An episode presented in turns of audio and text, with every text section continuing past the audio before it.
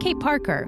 This is Warming Signs, a podcast with the sound minds of science. The biggest game in football is this week, and if nothing else will convince you that action and adaptation are needed to maintain our current lifestyle in a warming climate, perhaps this will.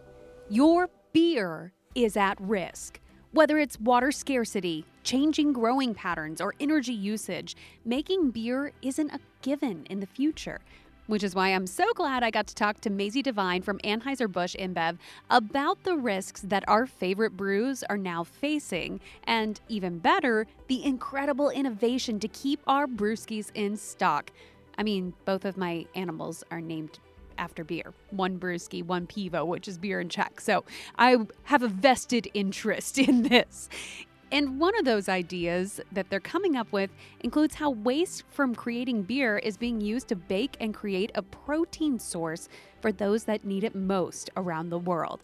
I spoke to her during the Social Good Summit and hope that this episode of Warming Signs will leave you with some deep thoughts while sipping your next cold one.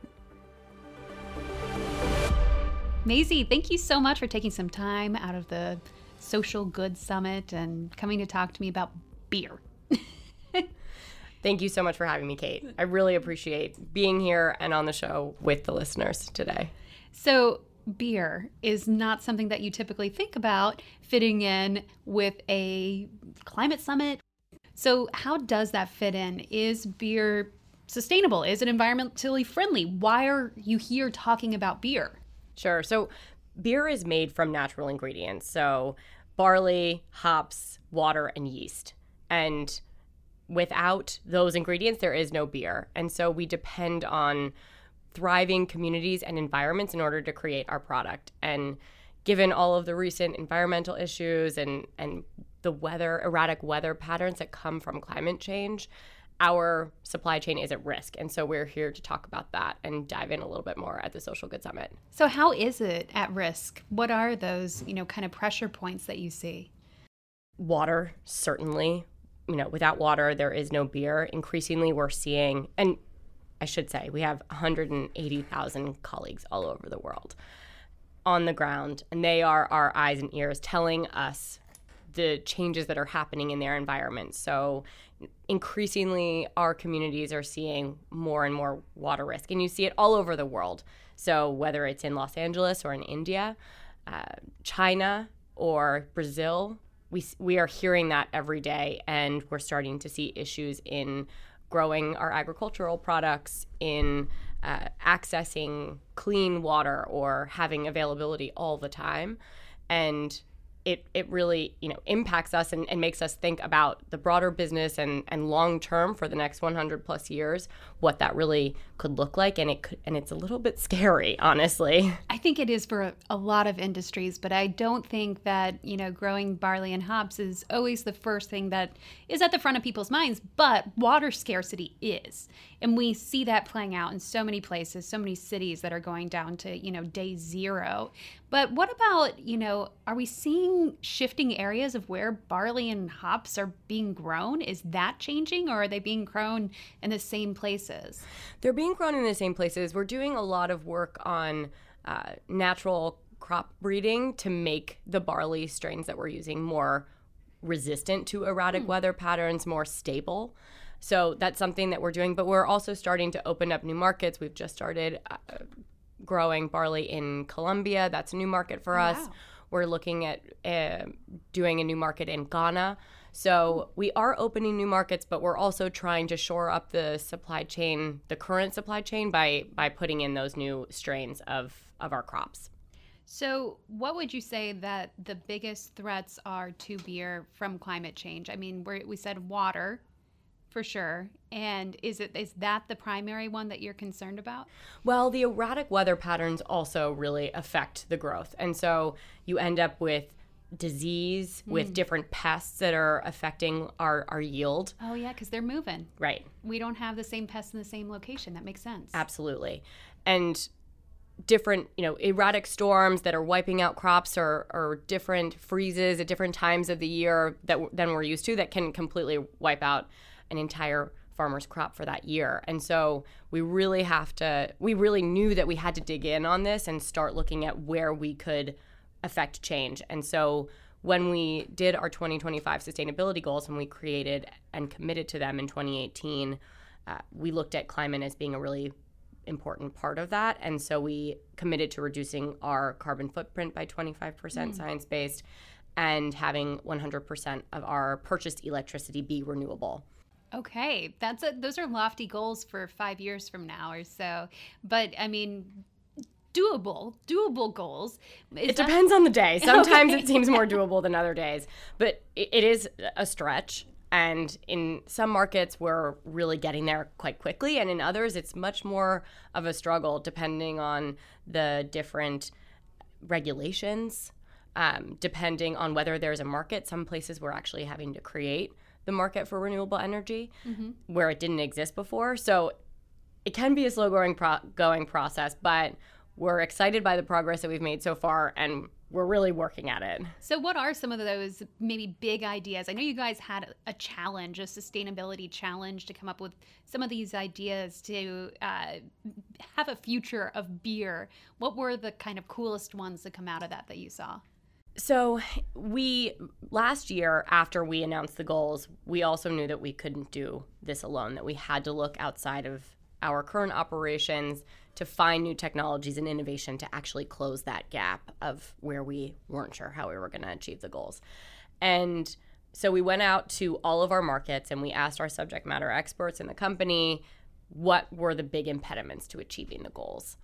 And they fo- mostly focused around, uh, f- at least for for climate, uh, how to reduce our energy usage in breweries, so in pasteurization. Um, how to reduce water in agriculture was is a big one, so looking at drip irrigation conversion when where we don't have that today. Uh, we we also looked within the brewery walls, how can we, we be more efficient with our water usage? Uh, we looked at packaging is also a really big one. Hmm. So how to yeah. reduce our packaging, how to get rid of any plastic that we're using in our supply chain. Although mostly we're aluminum and glass. Those are our two biggest packaging, but we do have some plastic. So how do we get rid of that? Um, and then the last one is around, wait, what am I missing? Those were at least the big ones that come to mind right now. Yeah. Uh, and I think... We so we put out those challenges, and mm-hmm. then we solicited all of these applications. We had six hundred sixty from all over the world. Yeah, wow. It was really cool to so see them all come response. in. Global response. Yes, very much so, because these challenges affect everyone. And so it was really interesting to see some of the local solutions coming out of these markets.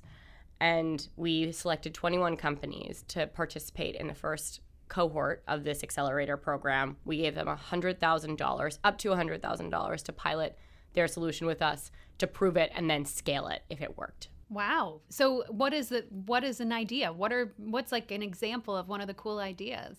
So here at the Social Good Summit, we're having one of our companies. It's called BankU, and what they do is they, for smallholder farmers in our supply chain, they help them create a digital financial identity that they can then use to access crop insurance, loans, better equipment, even savings accounts. I think we don't usually think about unbanked here in the developed world, but in so many countries, people just don't have access to financial instruments to improve their businesses and to shore up, you know, to get that insurance for when they have a bad year, that they don't get completely wiped out, their whole business. I mean, here in the U S alone, farmers average over a million dollars. The average for farmers is over a million dollars in debt, which is unreal. And I've seen it happen with Hurricane Michael and the crops that were wiped out in North Florida and South Georgia. We're talking about pecan trees that take ten years to come back, and that there's no insurance to cover that. So is that kind of what you're talking about here, providing that elsewhere in the world? Absolutely. That is an unbelievable figure, by the way. Wild, right? Crushing. It is. It's it's shocking. I don't think people realize how much risk is in farming. It's unbelievable. It is. I had one of our experts was saying you'll have two great years in a five-year period, two great years, two bad years, and one horrific year. Mm-hmm. And without insurance to cover that, you can see how you would completely, you know, get the rug pulled out from under you and not be able to recover. Not to like totally dive into this insurance and crops thing, but the, it totally speaks to what you guys are here talking about today. That it's not only that, like the amount that you're able to insure to is based on those average yields. So if you have a horrific year, everything's wiped out and you can't plant for three years, all of a sudden you can't even insure when you do get a crop to the level that you should be able to. It's a mess. Anyways, and I can't. I digress. And, no, but and also given how erratic the weather patterns are becoming, insurance is going to be increasingly more expensive because they have to move the needle to be able to protect their own businesses themselves. So that's, I mean, I don't know a ton about this market, but I do know it's got to be changing too, and probably accessing it, and it's getting, I'm sure the premiums are going to be getting more expensive. So It's, it's definitely it's, an issue. You just don't really think about farming and financials to be so tightly woven, but they really are, especially with loans. And so that's basically what you're saying this idea is trying to come up with a solution for globally. Yeah, absolutely. That's so cool. What about any other cool ideas or tech to come out of it?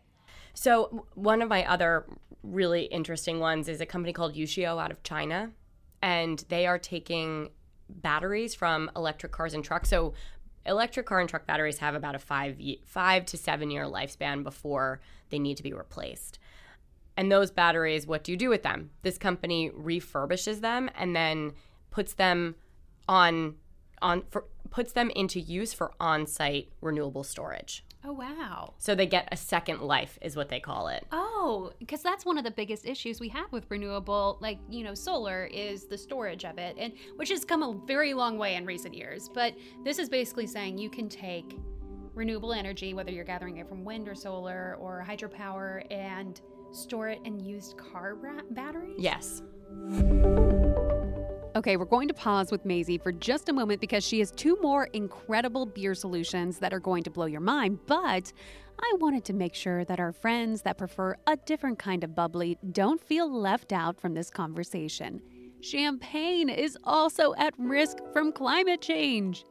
Extreme heat waves, increasing drought, and erratic storms are causing poor quality and the loss of grapes year after year in France. The celebrated Champagne region is doing everything it can to help combat these concerns. But if it's flavor rather than tradition you're after, have no fear, for English wines are here. Believe it or not, in a blind tasting in twenty sixteen, a selection of English sparkling wines actually beat out the Champagne competitors, and you can thank climate change for that. England has historically been too cold to produce quality sparkling wines, but heat waves moving north due to climate change have led to some great grapes that even fooled the judges in this competition. So if you need a bit of good bad news, sparkling wine and champagne is where it's at.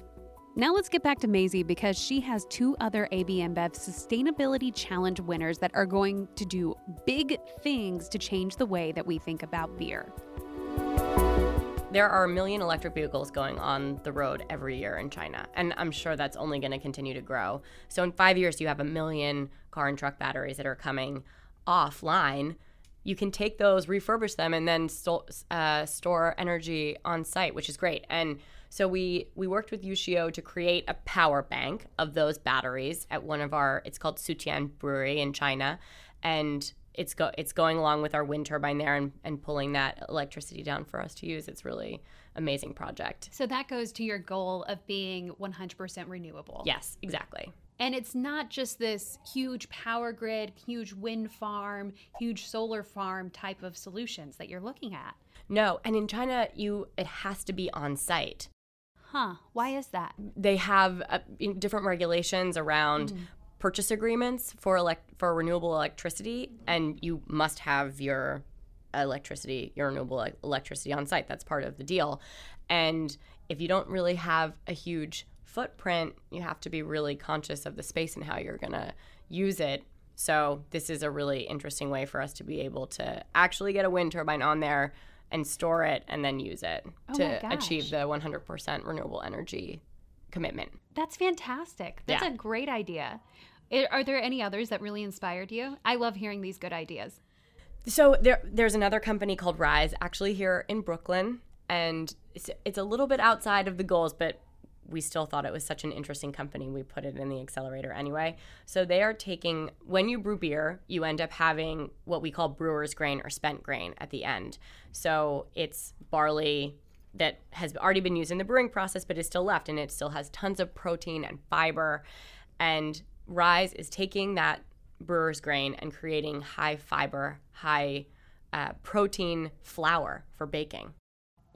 Okay, so people are baking then with the waste from making beer. Exactly.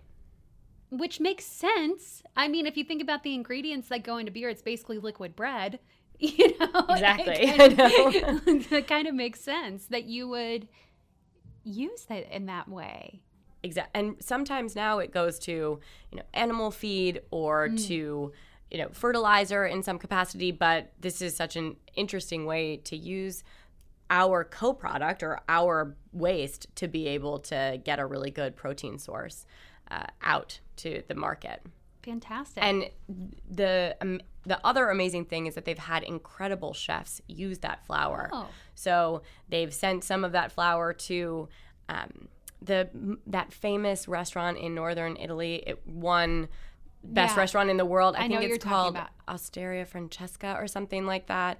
David Chang has used their flour in baking. We were also talking to the Red Cross about, so making the flour, you have to take the, the spent grain off-site, mm-hmm. but you they've figured out a way to actually do it on-site, and it's a really quick process into a kind of wet fruit bar that we were thinking about using for disaster relief. Oh my goodness. Wow. Yeah. So many incredible innovations. Is this all giving you hope for the future of beer in a warming climate? It is. I think there's still a long way to go, uh, but you know, I, looking at people, innovators and entrepreneurs who are giving their lives and they have so much passion for solving these issues, mm-hmm. so much of the time the technologies are there, it's just implementing them that's the problem. And that's why being here at the Social Good Summit and talking about the delivery decade twenty twenty to twenty thirty of achieving the U N S D Gs, it's going to be a lot of private sector that's going to be implementing this to get it to scale, to be able to make impact, to deliver on those uh, U N S D Gs. Amazing. Thank you so much for taking some time to sit down with me. Thank you. I really appreciate being here, Kate. I hope that this episode will inspire some innovation discussion this weekend during the big game. If nothing else, you'll at least have some fun facts for when your team is losing and you need a distraction. If you love Warming Signs, or I mean if you even just, you know, like it a little bit, subscribe, become a part of the Warming Signs family, and tweet at me your comments and ideas at WeatherKate. That's at Weather K A I T. Until next time.